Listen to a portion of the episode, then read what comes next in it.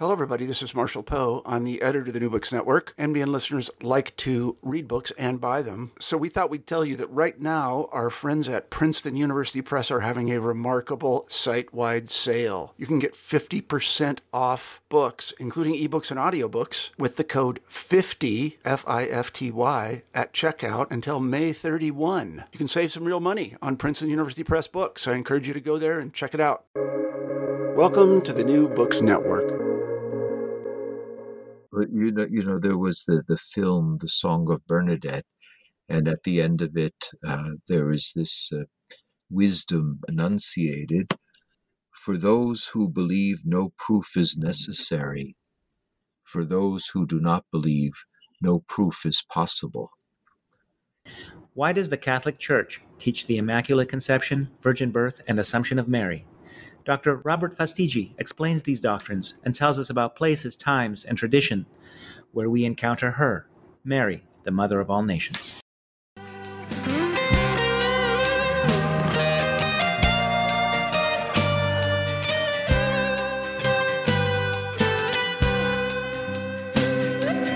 Welcome to Almost Good Catholics, a conversation about theology and apologetics.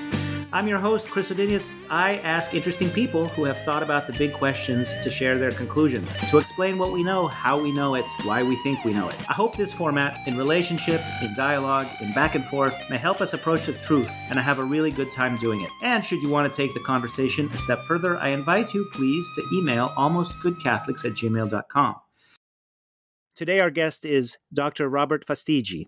He is Bishop Kevin M. Britt Chair of Dogmatic Theology and Christology at the Sacred Heart Major Seminary in Detroit, where he teaches ecclesiology, Christology, Mariology, church history, sacramental theology, and moral theology. He's a member of the Society for Catholic Liturgy, the Mariological Society of America, the International Marian Association, and a corresponding member of the Pontifical Marian Academy International.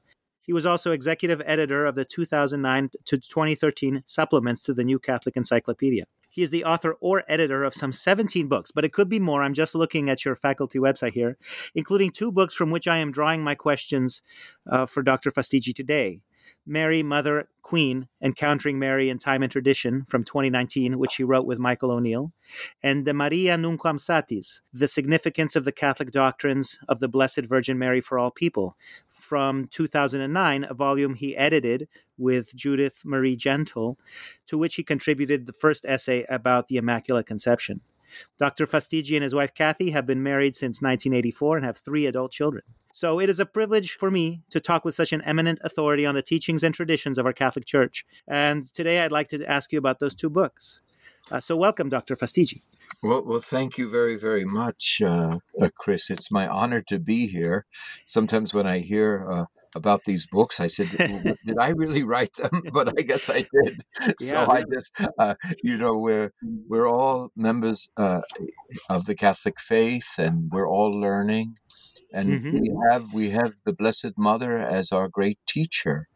Sometimes we think of her as mother, of course, and Virgin Mother and Queen, but she also teaches us. In fact, in fact, Pope Francis referred to her once as the, the teacher of authentic theology. And I've often pondered on that, but I think what he meant is she understood our Lord better than anyone else because she conceived him in, in her womb and gave birth to him and was with him uh, till his death and resurrection. So she knows him and she helps to lead us all to him. But uh, I, I, I've been teaching at the Sacred Heart Major Seminary since 1999, and before that, I taught at uh, St. Edward's University in Austin, Texas, for 14 years. And I, I, am just honored to teach about the Blessed Mother and um, honored to be a Catholic, really. Mm-hmm. And the Blessed Mother, we have to remember, is the mother of all peoples. Uh, in, in one of his encyclicals, Leo XIII said that the beloved disciple John represented the whole human race.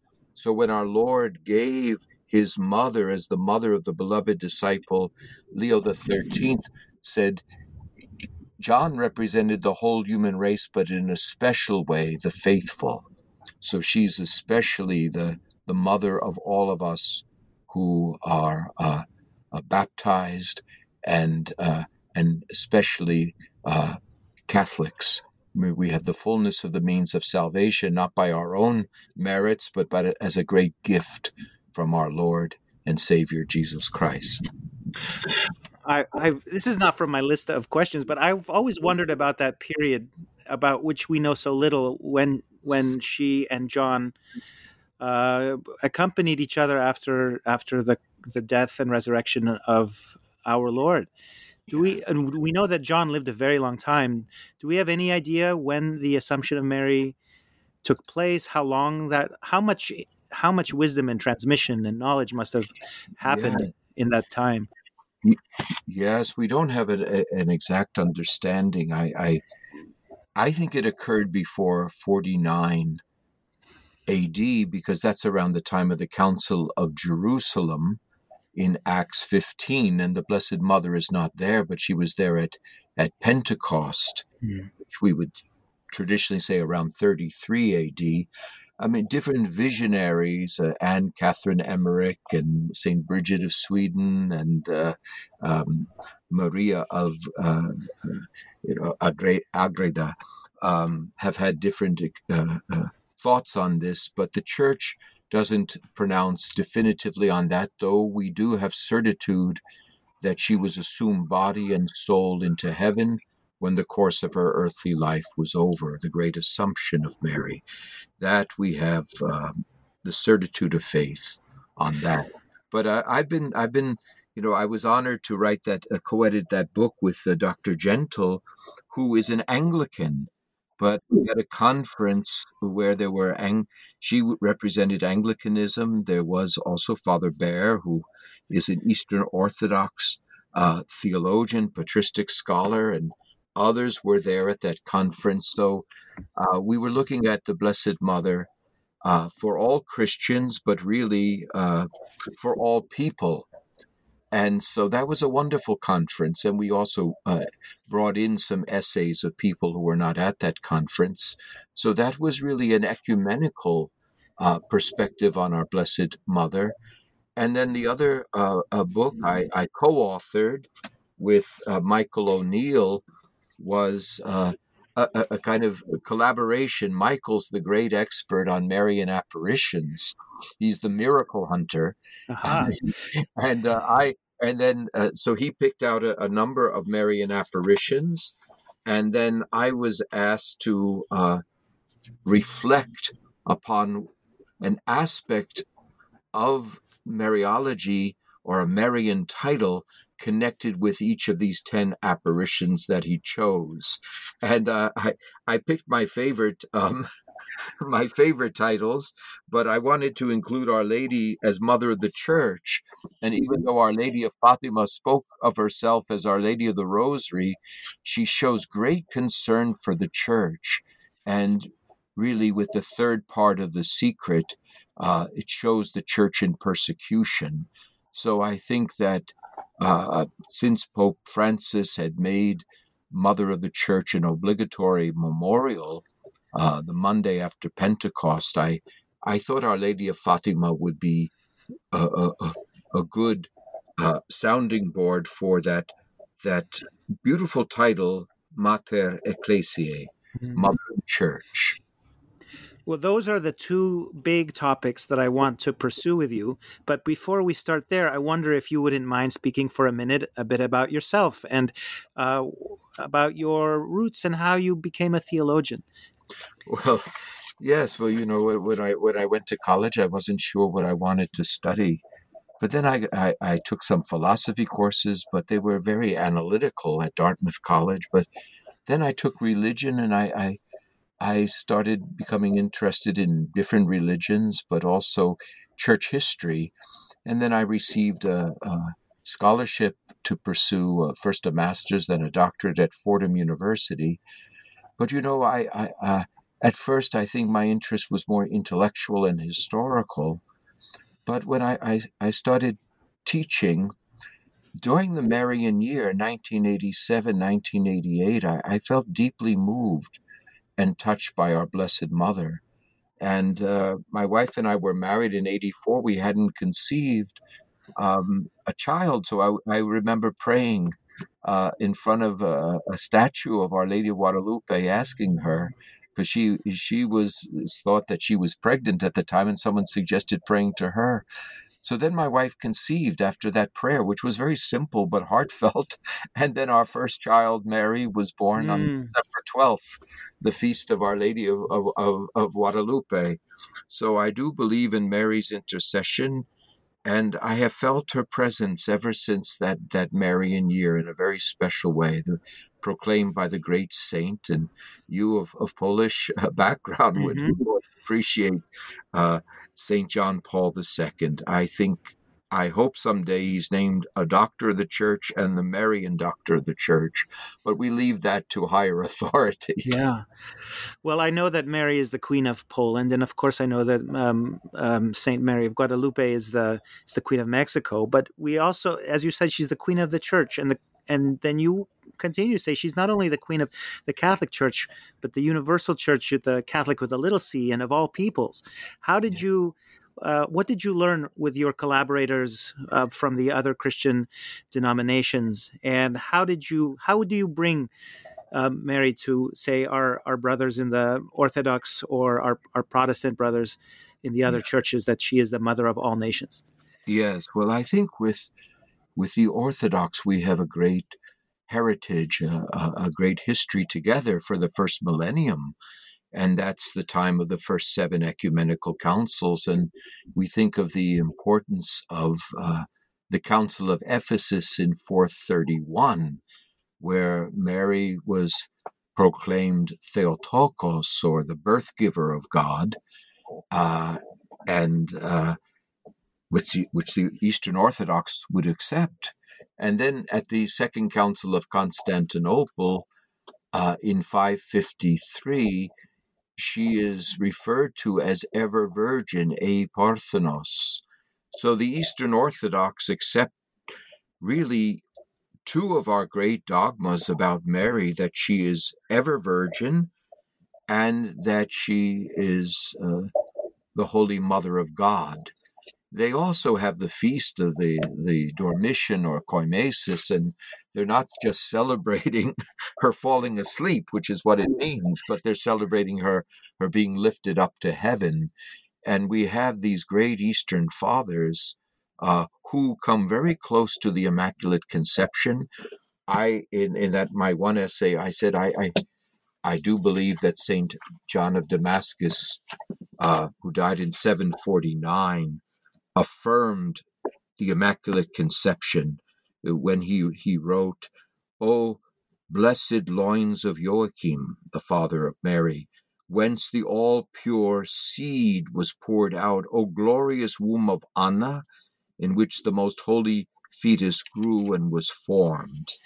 And Father uh, uh Francis Dvornik, or, or Professor Francis Dvornik, believed this passage provides a direct proof that John of Damascus regarded Mary as exempt from all sin from the moment of her passive conception. In other words, the Catholic dogma of the Immaculate Conception. Now, some Eastern Orthodox would say, well, we accept it as a theological opinion, what is called a theologumenon, but we don't see the need to dogmatize it. But you see, uh, you think of an Eastern father like Saint Ephrem of Syria, well, he's more in the Syriac tradition, but he said, There is no stain in thee, O Jesus, nor is there any stain in thy mother. So, this recognition, recognition that Mary is Panagia, all holy. So I remember bringing that out in my talk there, from which that book with Dr. Gentle came about. And I was asked the question uh, by, I, well, they, I wasn't sure who asked the question. They were on cards, but one, why does Mary have to be immaculately conceived to be a Panagia, all holy? Hmm. I said, well, who would be more all holy? One who was never touched by sin in any way? or, or, one, uh, or one who was touched by sin and then purified later?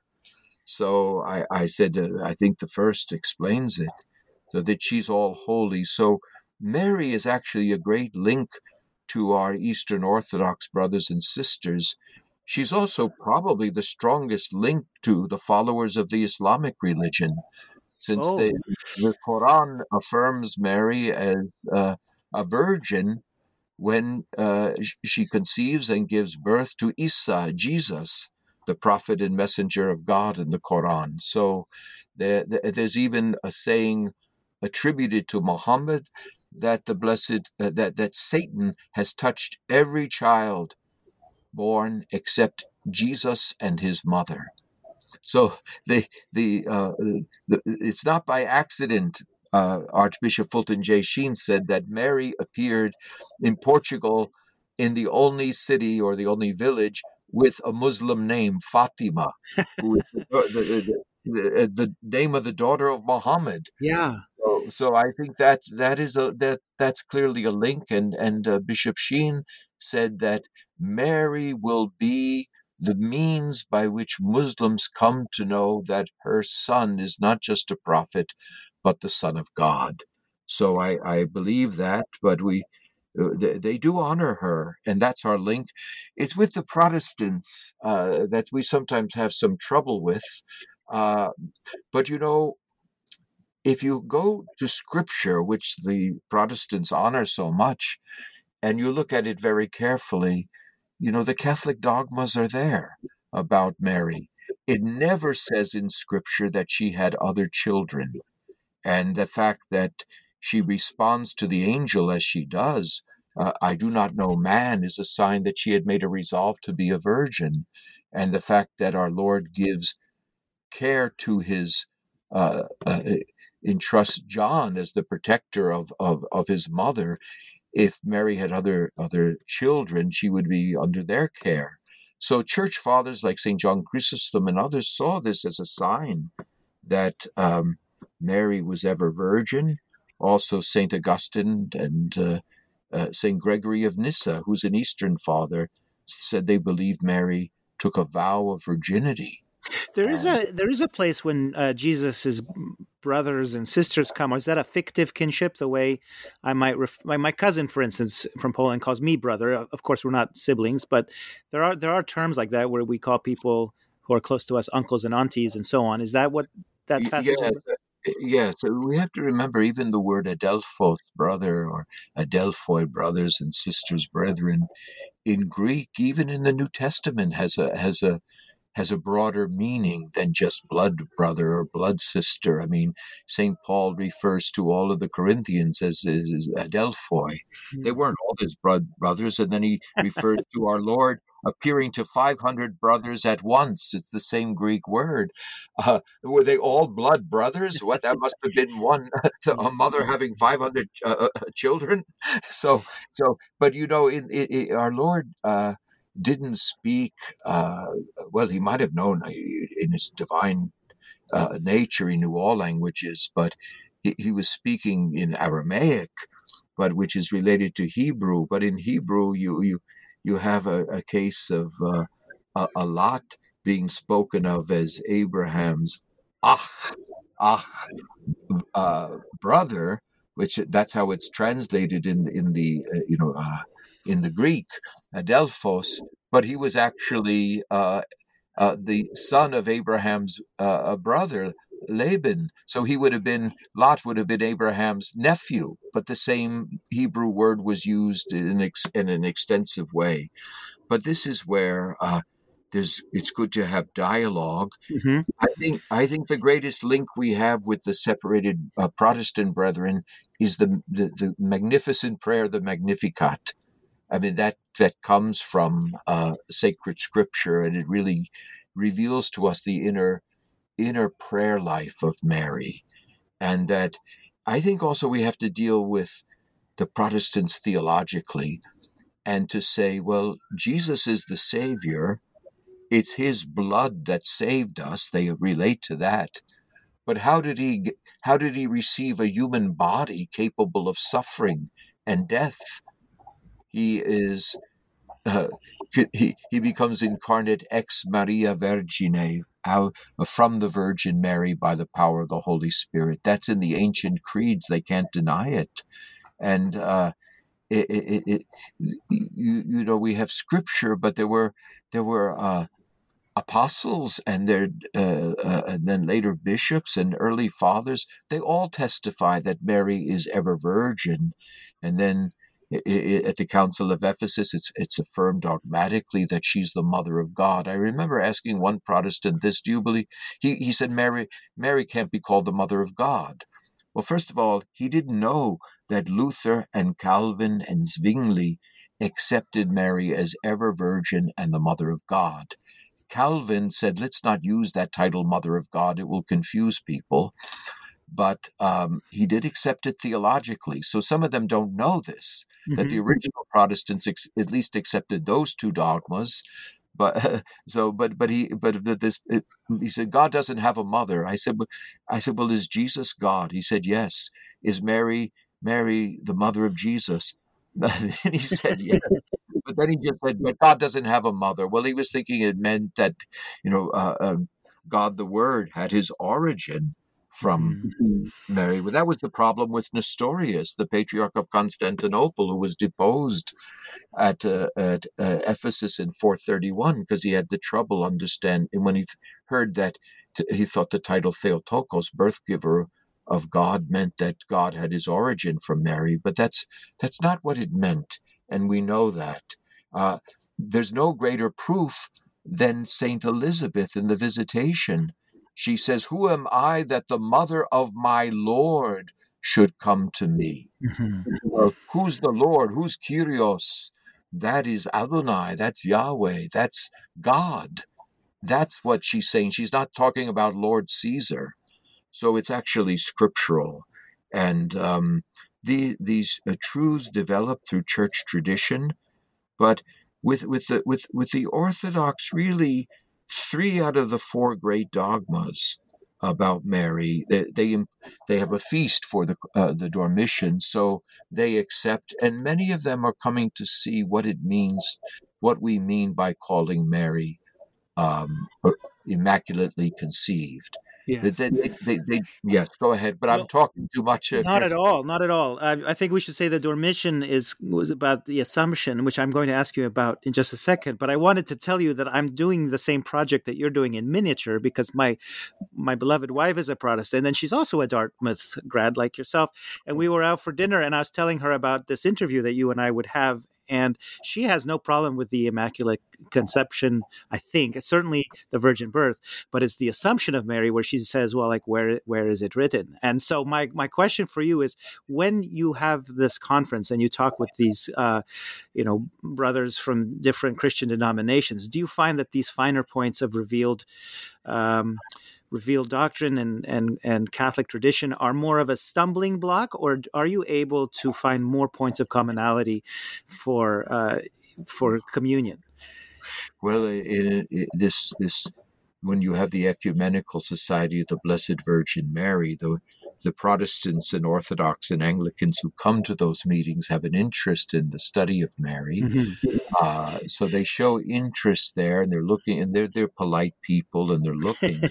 but, but, you know, with, with the, with the assumption, you say, where is that in scripture? Yeah. But you go to the book of Revelation uh, and you have chapter 11 and it, it, it, it, we have to remember that that vision was not written uh, in chapter and verse so you have at the at the very you you have the transition at the end in, in in chapter 11 verse 19 it talks about the ark of the covenant up in heaven well Mary was the living ark of the covenant. Mm. And then immediately after uh, Revelation 11 19, there's the transition to Revelation 12 1. And so, so you, you see that, uh, you know, then uh, Revelation 11 19, then God's temple in heaven was opened, and the Ark of the Covenant could be seen in the temple. And then there's all uh, rumblings and earthquake. Then the very next verse a great sign appeared in the sky a woman clothed with the sun, with the moon under her feet, and on her head a crown of 12 stars. Well, uh, so the transition is immediately from the ark to the woman. Yeah. And uh, and oh yes, the woman of Revelation represents Israel giving birth to the Messiah. She represents the church giving birth to new members, but she also is Mary because the woman is giving birth to a child destined to rule all the nations with an iron rod. And revelation 19:15 reveals the one who rules with an iron rod is the king of kings and lord of lords. That's Jesus. So that's why popes have recognized the woman of revelation as at least on one level the blessed virgin Mary. But Mary is the ark of the covenant. When David uh, greets the ark coming into Jerusalem, he leaps for joy and says, Who am I that the ark of my Lord should come? And he's dancing around.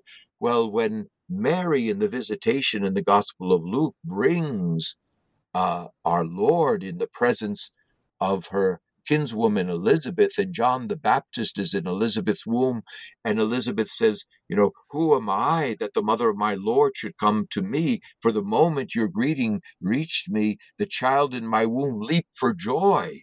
This is this is a parallel to David leaping for joy in the presence of the ark. Yeah. So Mary is the living ark of the covenant. I, I don't think this is by accident that these two events uh, in scripture relate to one another. People have seen this very clearly. So, your dear wife, maybe she could think of Mary as the ark of the covenant. Yeah. That's scriptural. And and also the ark in heaven is the woman clothed with the sun. Well, and maybe it's too literal a way to think about these actors that we read about in in scripture, because they were so steeped in the in this um, long Hebrew tradition, and who knows how explicitly they understood the things that they were saying. They were probably moved with the Spirit, and maybe it came to them later, or maybe John really had it all figured out because he'd spent all those years with his adoptive mother, uh, Mary.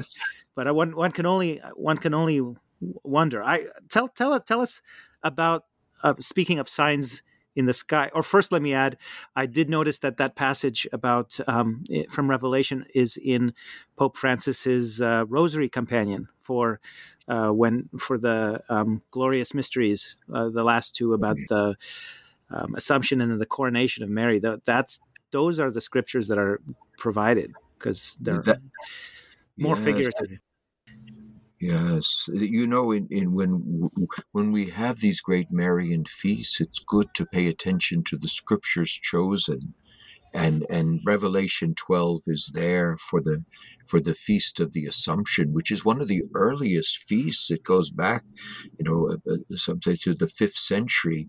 But you know, there were in the second and third centuries there were writings that, that were called the Transitus stories about Mary's uh, being uh, Mary being taken up to heaven, we have to remember that the apostles knew Mary, and the Blessed Mother could talk, and um, they they understood. If she had other children, certainly the apostles would know, but none of them ever said that Mary, the mother of Jesus, had uh, other children. Mm-hmm. So, and then then uh, sometimes the, the, you know, the, enough was passed on that they they knew her her tomb was was empty.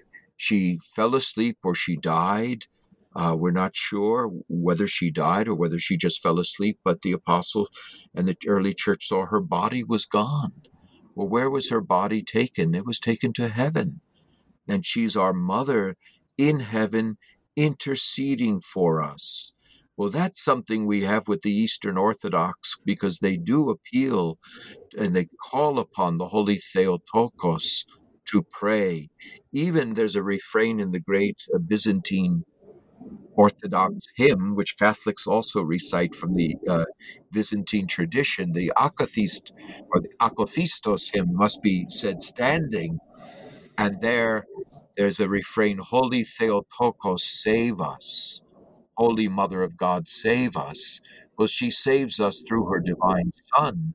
But there it is in, in ancient tradition to appeal to Mary, to pray to her. And so uh, that is rooted there. That that also is a Marian dogma, but I mean it's re- it's related to the intercession of the saints, and Mary's the Queen of the saints, so that she hears our prayers, and she she responds to them. that's what we believe in our heart and through long experience. And she does appear. Um, she these these apparitions. Uh, some the first one recorded it goes back to Saint James in in uh, Our Lady of the Pillar in Spain, but uh, she's appeared to individual holy people. Even some popes are, are said to have had apparitions of our Mother. Uh, but the, the, great, the three big apparitions, Our Lady of Guadalupe, where she left a sign on the, the tilma or the apron of St. Juan Diego, that cannot be explained by science, how that image is there. Mm. Uh, and then Our Lady of Lourdes, where she appeared to St. Bernadette Soubirous, and she revealed uh, that she is the Immaculate Conception. And St. Bernadette didn't know what that title meant, but the dogma had been proclaimed four years before in 1854, where the Blessed Mother uh, gave herself, uh, revealed herself as the Immaculate Conception to Saint Bernadette in 1858. But the, the miracles that have been there at Lourdes, I think there have been thousands of them, but only about 70 have been authenticated uh, there through the rigorous examination of the of the medical bureau at Lourdes as we know it. And then Fatima, the most prophetic of all apparitions, 1917. And two of the visionaries of Fatima died as children, Jacinta and Francisco. And we just had their feast day, though it was not uh, announced so much because it was on Sunday, February 20th, uh, of these two great children saints. And S- Sister Lucia of Fatima, her cause is up for beatification, but she wrote quite a bit, so all of her writings have to be examined. But I have no doubt that someday she'll be beatified and then canonized, as she was really the great, uh, the, the, the, the greatest of the visionaries in that she recorded uh, what she heard and those secrets she she wrote down. Uh, the last part of the third secret was very painful for her to write, but the Blessed Mother asked her to write it down. And I believe in the year um, the, the, year 2000, they the, the, the, full secret was revealed um, uh, there at, at, at Fatima. So, um, and then the great message of Fatima there. Could you, uh, I don't I don't know the story as well as I should. Could you tell me what you mean by it was revealed in 2000 or? Well, what happened is, you know, there were the from May 13th until October 13th, 1917, there were these six Marian apparitions to the three shepherd children. And on the apparition in July, um, Lucia asked for a, a miracle so people may believe. But Our Lady said in October she will reveal who she is and perform a miracle. But in July 13th, 1917, she revealed a three part secret. First, the vision of hell, then, the spread of the errors of Russia, and that wars and persecutions of the church will come. Uh, and but the, the great world war world war one would come to an end but if people do not pray there will be a, a greater war to follow which is what happened with world war 2 and the third part of the secret was revealed but it was only written down later by lucia on january 3rd 1944 in obedience um, to the bishop the local bishop of uh, Leiria. And her letter describing this part of the secret was placed in the secret archive of the Holy Office in 1957. St. John the 23rd read the letter in 1959, but he decided not to reveal it. And uh, St. Paul VI read the letter March 27, 1965. He decided not to publish it. And um, Lucia wrote on the envelope of this, the third part of the secret, it should not be uh, revealed until 1960. But later she said, I wrote that down. That wasn't from the Blessed Mother. That was just my thought. And then uh, uh, after the assassination attempt on the life of St. John Paul II, May 13th, 1981, where he almost died, he asked to read the uh, letter about the third part of the secret and then he decided to uh, announce the disclosure on May 13th, 2000. But you know, the bullet that Ali Agca had fired at the Pope, Pope St. John Paul II, barely, it, it just missed.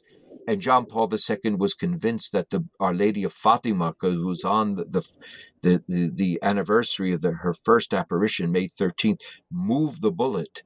Well, that bullet was taken out of his body and it was brought to Fatima, and there was the crown there on the statue of Fatima, and there was a place in, in at the base of the, the crown, and the bullet fit in perfectly, and it's still there.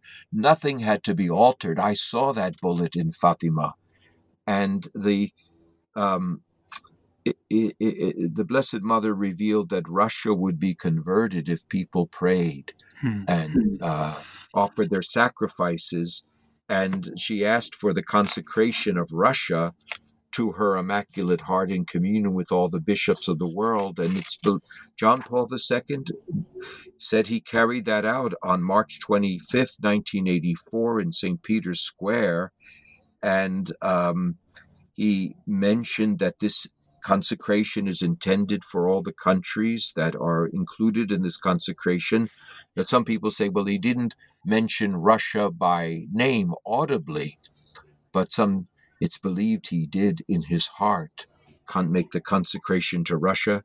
Sister Lucia later said, yes, it was done. And John Paul II said it was done. He did make the consecration. Well, it's believed that that set in, in motion some of the events in Eastern Europe, where you're from. Mm-hmm.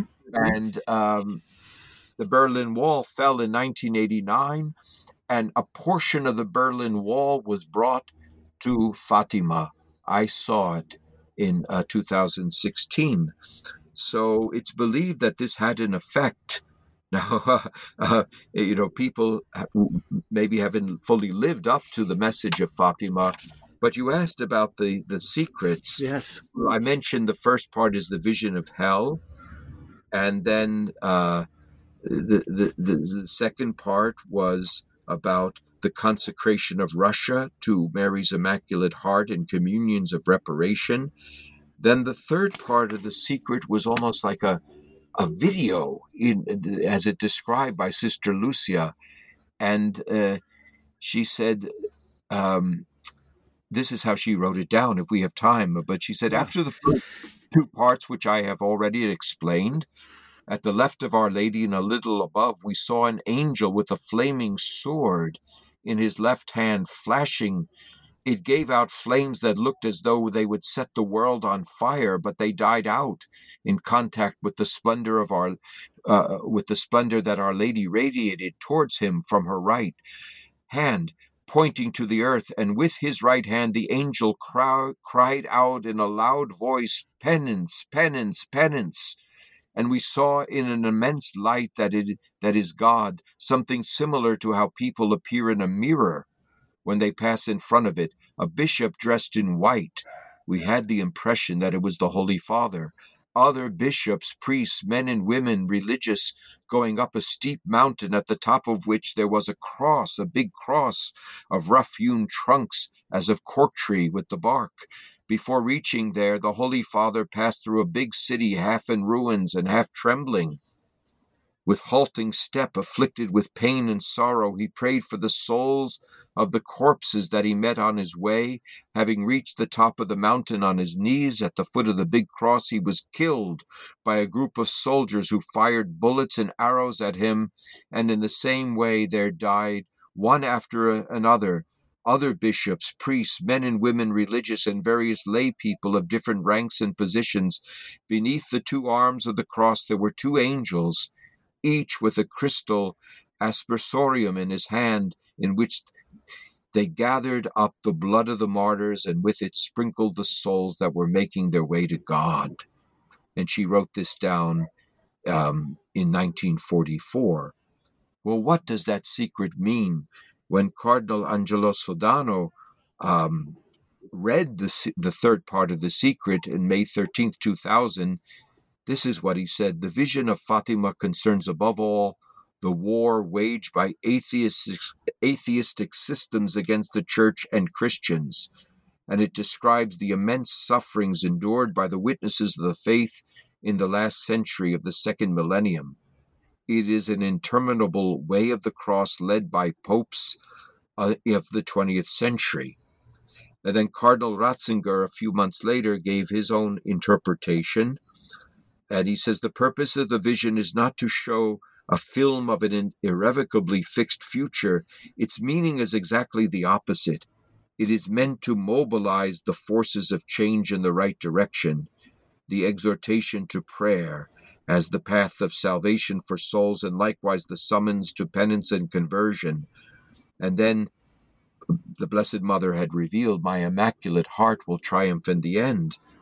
And the, the Cardinal Ratzinger, later Pope Benedict XVI, says, What does this mean? My Immaculate Heart will triumph. Then he says, The heart open to God, purified by contemplation of God, is stronger than guns and weapons of every kind. The fiat, the yes of Mary, the word of her heart has changed the history of the world because it brought the Savior into the world because thanks to her, yes, God could become man in our world and remain so for all time. From that time forth, the word that prevails is this In the world you will have tribulation, but take heart. I have overcome the world. John 16 33. The message of Fatima invites us to trust in this promise. I think both of these cardinals at the time gave beautiful interpretations, and it might be like a combination of the two. But this is uh, really what was revealed at Fatima. This is uh, so wonderful and astounding, and I really enjoy your reading of it. Uh, and I'm always perplexed between how we talk about proofs of things that are taken um, matters of faith, and there are some things that are revealed to uh, wise people who then repeat it in councils and we take it on dogma. And then there are things like this where thousands of people see it. You you called your colleague the miracle hunter that the catholic church sends out um, you know, investigators and there's medical authorities who who confirm it. And i just think that uh, either evidence can be taken or rejected just based on our disposition and I, I was talking last week with a friend of mine who's um, just about my age, but he was, when he was a, a, boy, he lived in the Philippines. And when he was eight, his house was on fire. And he had sort of slipped between the bed and the wall. And it was a very big house and a very big family. And it was unclear which kids were there and which kids were safely out. And he was awakened by Our Lady, who was standing over him and reached out with her hand to wake him up. And when uh, he finally woke up completely. It was his uncle who was picking him up. So she sort of she came to him at, at his hour of need and got him out of that house. And has that experience has been with him his whole life and has affected him in many ways. Um, and because I was talking with him in person, it, it really uh, touched my heart, and I'm completely convinced by its veracity. And yet, there's a problem that no matter how many people uh, can attest to it whom I've not met or haven't spoken to personally, it's hard for this kind of truth and experience to penetrate into my heart because I'm living in this very empirical age, a very skeptical time, and I have that too, even though I'm myself a, a you know a faithful Catholic. How do you think these proofs work? How do we talk to people? How do you feel them? How do you feel personally the joy, faith, and hope from your studies that, that our that Our Lady brings? This is a problem I don't even know how to shape as a question, but I wanted to put it to you yeah. and hear your reaction. Well, you know, you know, there was the the film, The Song of Bernadette, and at the end of it, uh, there is this uh, wisdom enunciated. For those who believe no proof is necessary, for those who do not believe, no proof is possible.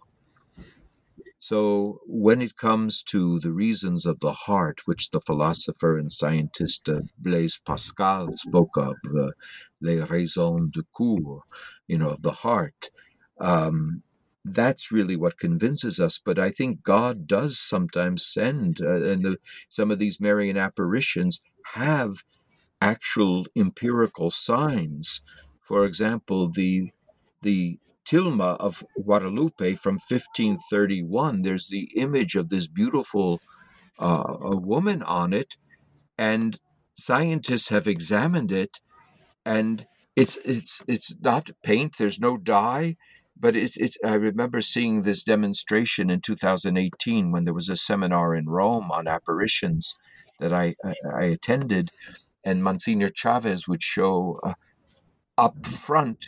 There's no image. Hmm. When you look very closely at the at the fibers, there's no image. But when you go back from a distance, the image appears.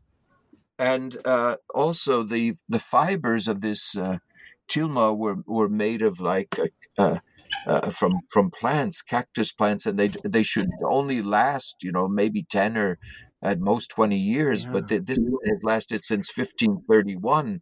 I think it was 1921 when there were some uh, uh, enemies of the Catholic Church in Mexico. Uh, they were probably connected with Freemasonry, and someone planted a bomb uh, n- near the, the image and it exploded, but the image remained miraculously.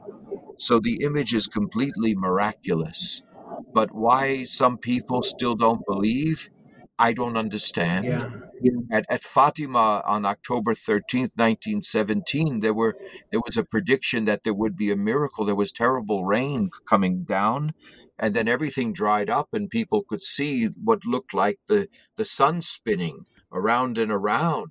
And then it was hurling towards Earth, and they thought uh, they were all going to die, and then it ended but there were people who were atheists and skeptics there 70,000 and some even who weren't even there right eh, eh, eh, uh, uh, at, at, at, Fatima. They saw it from miles around. Um, and some of them became believers. Uh, so and it was reported in in uh, in the local newspaper um, about about this event. And uh, in 1917, October 13th. So sometimes signs are given, but uh, they the, those who have eyes to see see, those who have ears to hear hear. So I, I think that these are empirical uh, proofs. You don't have seventy thousand people lying at once. Yeah or there was a the idea of a mass hallucination is in is beyond uh, credibility so this was recorded. So these events happen, but you know, you record these, and, and some people still remain skeptical. I, I, you might understand the reasons why better than I, but I, all I could say is I'm glad that I have the gift of faith. I think it is a gift, um, like I believe in the Holy Eucharist. Mm-hmm. Now there, you know, there are Eucharistic miracles, and Michael O'Neill has investigated these, but um, I just believe because I believe it's what Christ himself said. This is my body. This is my blood. He didn't say this stands for my body. This stands for my blood.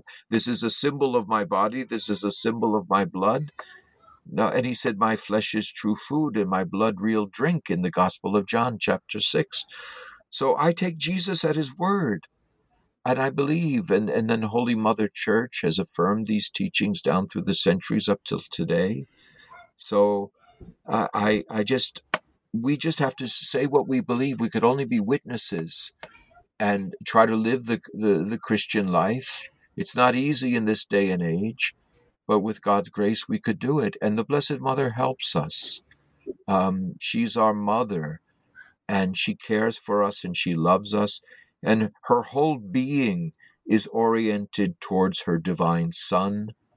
And yet, He himself wanted her to be associated with him in the work of redemption and the mediation of grace. That's what great mystics and popes have said, including uh, the great St. John Paul II. I think that is a, a perfect place to conclude. Uh, would you say a, a, prayer and a blessing for our listeners and our families? And today is the 23rd of February. 2022. So maybe we can pray for the Ukraine, which is on the, the brink of war. Yes, well, let us uh, bow our heads in prayer and we ask our Lord to intercede, intercede for peace in Ukraine, that these people who are Christian uh, primarily will understand that our Lord does not want war but wants peace, and that the Ukrainians and Russians are brothers and sisters in Christ, and they should see this as the stronger bond than any form of nationalism. And so we pray that the Holy Theotokos, the Holy Mother of God, will intercede for peace in Ukraine and touch the heart of Vladimir Putin, that he, as a, as a baptized Orthodox Christian, will realize that the Holy Mother of God does not want war but peace. And so we say, O Holy Theotokos, save us from war. Maria Mat- Mater Misericordiae, uh, Regina Pacis, the, the Queen of Peace, pray for us and pray for the people of Ukraine and, and uh, Russia. And we pray for all world leaders and we pray for an end of violence and war and hatred and we trust in the power of love that in the end, your heart, your immaculate heart, will triumph in communion with the sacred heart of your divine Son. Amen. Amen. Thank you, Robert Fastiggi. No, you're welcome. Thank you very much, and God bless you and your family. And uh, we pray for your wife. We pray for all people. Uh, we're all we're all beggars, really. Yeah. We didn't have to be created, but God gave us the gift of life, and now we give thanks to Him. Yeah. So God bless you, uh, Chris. Thank you. God bless you. Nails, spear shall pierce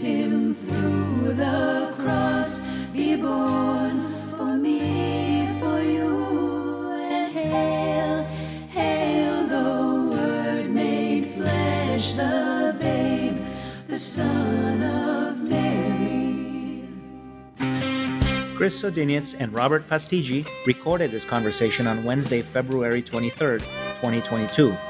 12 hours after the recording and after our prayer, Putin's Russian soldiers invaded. So we will continue to pray for this troubled land. And Pope Francis has called next Wednesday, which is Ash Wednesday, a day of fasting and prayer for Ukraine. The music for the podcast comes from Josh and Margot from the Great Space Coaster Band, www.gscoasterband.com. And the image of the dog, our logo, is taken from the website of the Dominican Friars of England, Scotland, and Wales, www.english.op.org. Please email me at almostgoodcatholics at gmail.com. Thank you very much for listening. I'll talk to you soon. This, this is Christ the King, whom shepherds guard and angels sing.